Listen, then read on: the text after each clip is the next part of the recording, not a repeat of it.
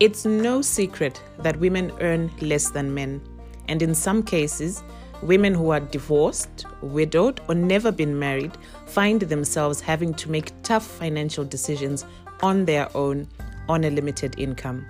That is why I am so excited to introduce Moolanomics, which is a special series of podcasts to discuss financial planning, especially for women. Tune in every Monday at 6 p.m. Central African Time for a new episode.